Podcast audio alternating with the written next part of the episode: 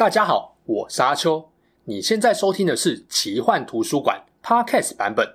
如果你想要观看有搭配精美图片与文字的影片，欢迎到 YouTube 上搜寻奇幻图书馆，诚挚邀请你订阅我们的频道哦。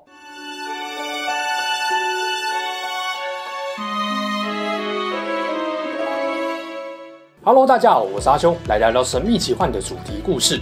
我知道很多人都聊过上弦三跟炎柱在无限列车篇的表现了，毕竟剧场版开播到现在都已经过去一年半。但前不久动画刚播完音柱打上弦六，聊过音柱的强弱后，不禁又让我想起跟他一样开朗，都会认真照顾后辈的大哥炎柱。尤其看完吉原花街篇，我忍不住会去想，如果今天是炎柱到花街出任务，他也会成为扭转鬼杀队成功斩杀上弦的关键人物吗？又或者？他还是会办到音柱办不到的事，保护了所有无辜性命，自己去壮烈牺牲呢？这种假设虽然有趣，但毕竟没有发生，猜测部分居多，这边就不讨论。这集想跟大家聊炎柱的另外一个话题，那就是明明炎柱没有成功斩杀上弦鬼，为何他和一窝座一战会成为大家心中的经典？不只是所有篇章中最感人的，也是最发人深省的。究竟炎柱和一窝座决战最发人深省？最值得我们思考的意义是什么？防雷提醒：影片会有少部分关于一窝座在漫画后期的身世雷。如果你不想看漫画，不想被爆后面的雷，记得先按暂停，储存影片，等以后再看。也千万千万不要去看影片下方的留言，不然被爆雷的话，我一概不负责哦。所谓的战斗，比划的不只是武技的强弱，心智坚强程度跟价值观的对抗，也是战斗的精华看点。当然啦，就影视作品来说，画面呈现也是一大重点。一场让人印象够深刻的好看战斗，这几项要素都要够水准才行。《鬼灭无限列车篇》中的炎柱战上山，就是一个最经典的代表。让我们来分析一下，为何这场决战这么让人印象深刻？为何大哥战死却还拥有这么高的人气呢？这一战表面上是人与鬼在武技上的决斗，实际上则是两位某方面都很像的强者在价值观上的对决。我们先来看看炎柱跟上弦三相似的地方在哪里？答案是，他们都是会让人发自内心尊敬的强者。受人尊敬的地方有两个，一个是他们都很认真，认真积极磨练自己的武技，认真想要变强，为了变强不会怠惰，更不会半途而废或轻言放弃。猗窝座厌恶弱者，喜欢跟强者对战，是个不折不扣的武痴。为了变强而不断寻找强大的对手，所以当他遇到实力高强的柱，他才会很兴奋的想要招募这些柱当鬼。这样他就不愁没有实力强大的练功对手，可以永无止境的切磋变强下去。而生来就拥有超过常人力量的信兽郎，始终恪守母亲的教诲。面对自暴自弃、放弃当柱的父亲，他毅然决然代替父亲，只靠父亲留下的三卷炎之呼吸指南，每天都努力锻炼，凭借自己的实力成为柱。即使得不到父亲认可，也从未气馁。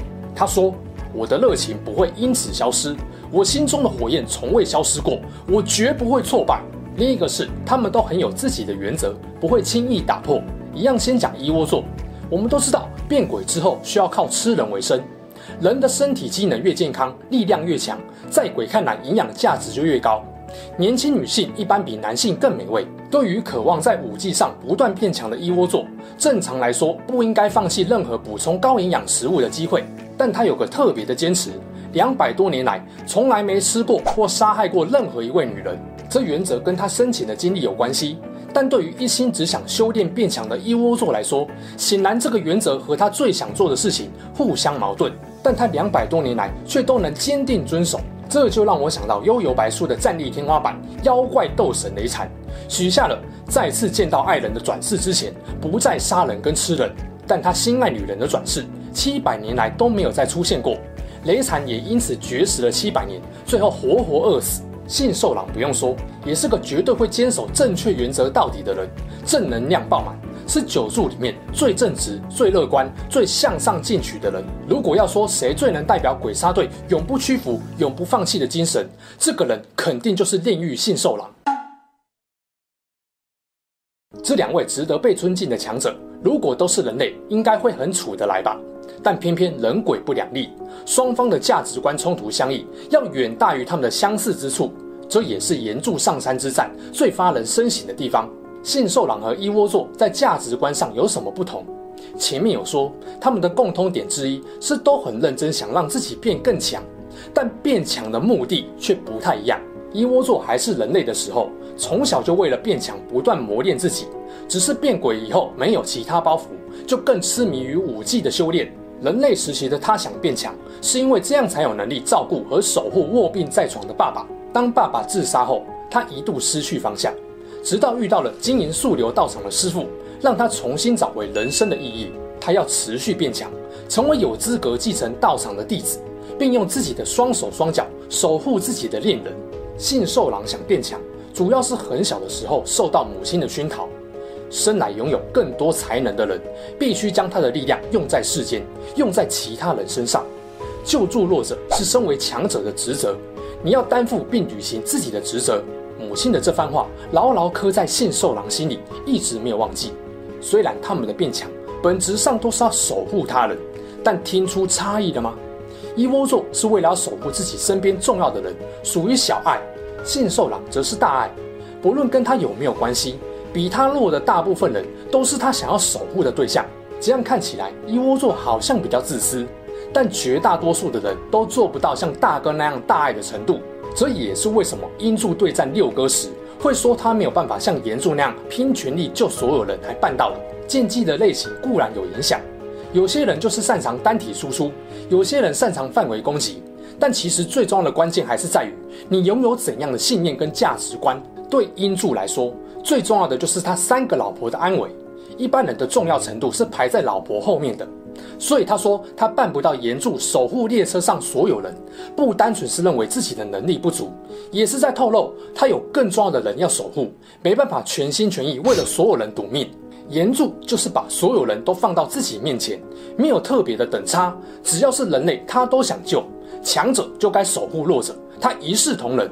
既然变强都是为了守护他人，即使不如信受郎那般大爱，应该也不至于到道不同不相为谋的决裂程度吧？那炎柱和上山价值观是哪边有巨大差异？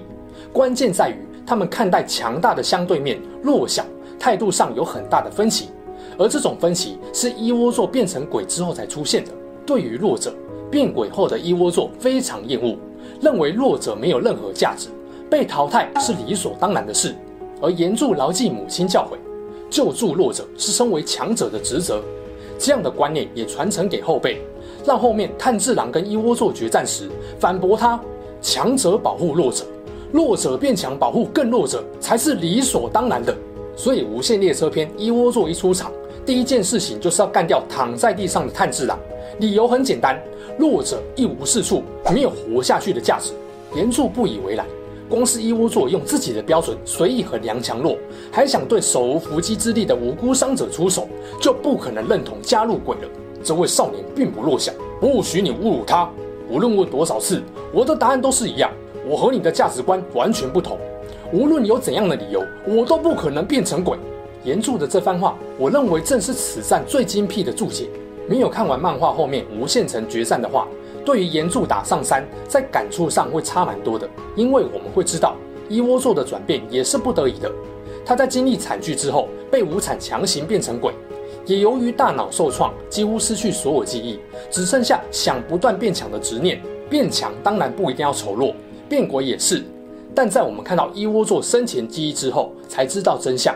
与其说他是痛恨弱者，不如说他痛恨的是人类时期那个无法保护父亲、师父、恋人的自己。他恨自己的无力，恨自己总是无法守护重要的人，恨自己明明想努力让一切变得更好，却总在转机乍现时被现实的残酷狠狠击倒。其实，就连《鬼灭》中的最强剑士继国元一，也因为相似的境遇而自我否定。但元一被炭治郎祖先给救赎了，猗窝座生前却没有这个机会，所以当了鬼。与其说猗窝座变了，倒不如说是因为失忆而忘记了。因此。当他想起生前记忆后，也才会选择放弃作为鬼继续变强的机会。讲一讲，真的很感叹。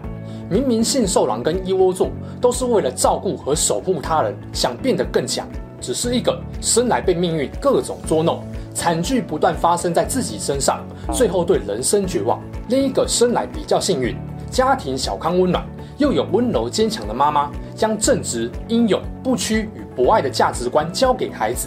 如果说在还没看无限城篇之前，对列车篇上山站的最大心得是感动，被信受郎无论如何都不敢想守护所有人的意志给感动，那么在看完无限城篇后，最大的心得就是感叹了吧？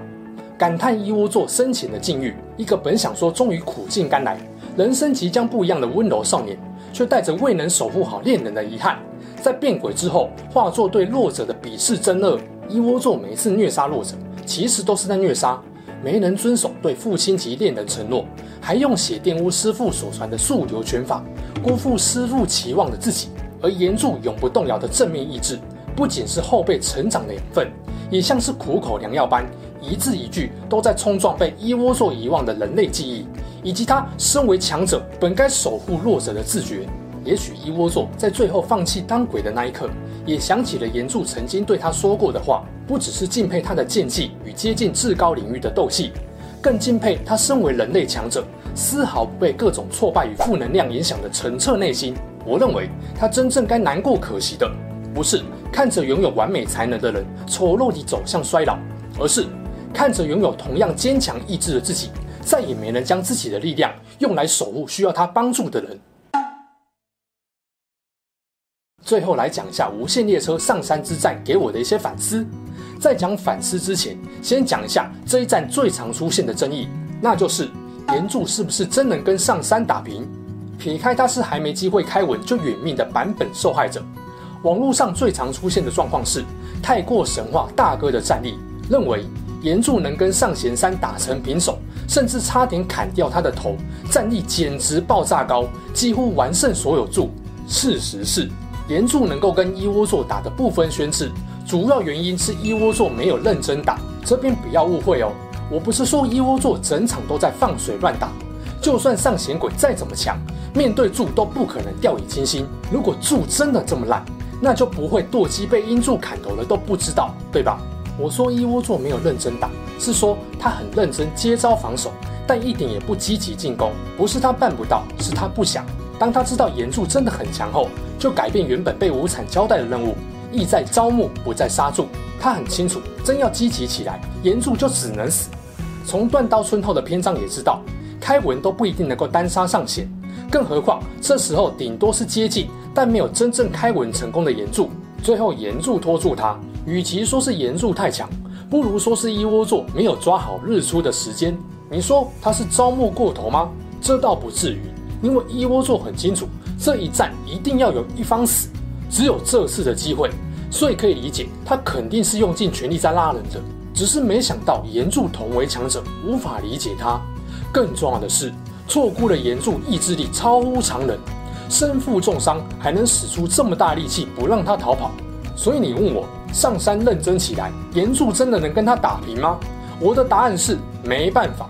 上山要认真起来，炎柱应该撑不了多久。但是很快打死炎柱这种情况也不太可能发生，因为上山很喜欢，也很尊敬强者，所以他才会充当人资部门主管。好，讲完讨论度最高的问题后，来讲一下这战给我的醒思。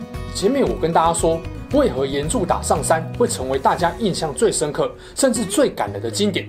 除了双方战力都很高，决斗精彩之外，关键就在于这是两位强者价值观的冲突对决。而分析了两边的价值观后，我有几个想法：第一，人因守护他人而强大，想变强通常都有理由，可以是你想赚更多的钱，过更好的生活，让心仪的女生觉得你很帅气，让大家佩服你等等的。这些理由有个共通点，就是一旦达到了目的，就很容易放弃。但如果是因为要守护重要他人，这种变强，除非是重要的人不在了，或是觉得不再有必要守护那个人了，否则通常不会中断。只要他还在，你就会让自己不断努力变强，以应应未来可能发生的危机与挑战。第二个是，永远不要让自己失去目标。猗窝座生前就是因为想守护的人死了，顿失人生目标与意义，所以复仇完之后，内心只剩无尽的空虚。以至于无惨要强制把他变成鬼，他也无所谓。明明生前是一个值得尊敬的人，死后虽然某种程度上仍有自己的坚持，但却从此对世上的弱者感到厌恶。也因为猗窝做这样的转变是很无奈绝望的，才会让人感慨这位想要堂堂正正活下去的强者遭遇。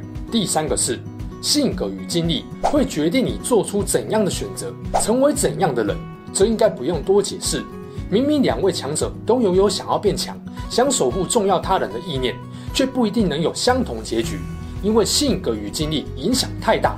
这当然很多时候不是我们自己能决定的，但也给我们一种思考：如果有人的价值观跟多数人不太一样，不要急着评论他的好坏优劣，或许他也是不得已。也不是乐意变成这样的。第四，在你绝望时，能遇见怎样的贵人，会影响你未来的命运。人的转变往往不会发生在春风得意时，而是在绝望的时候。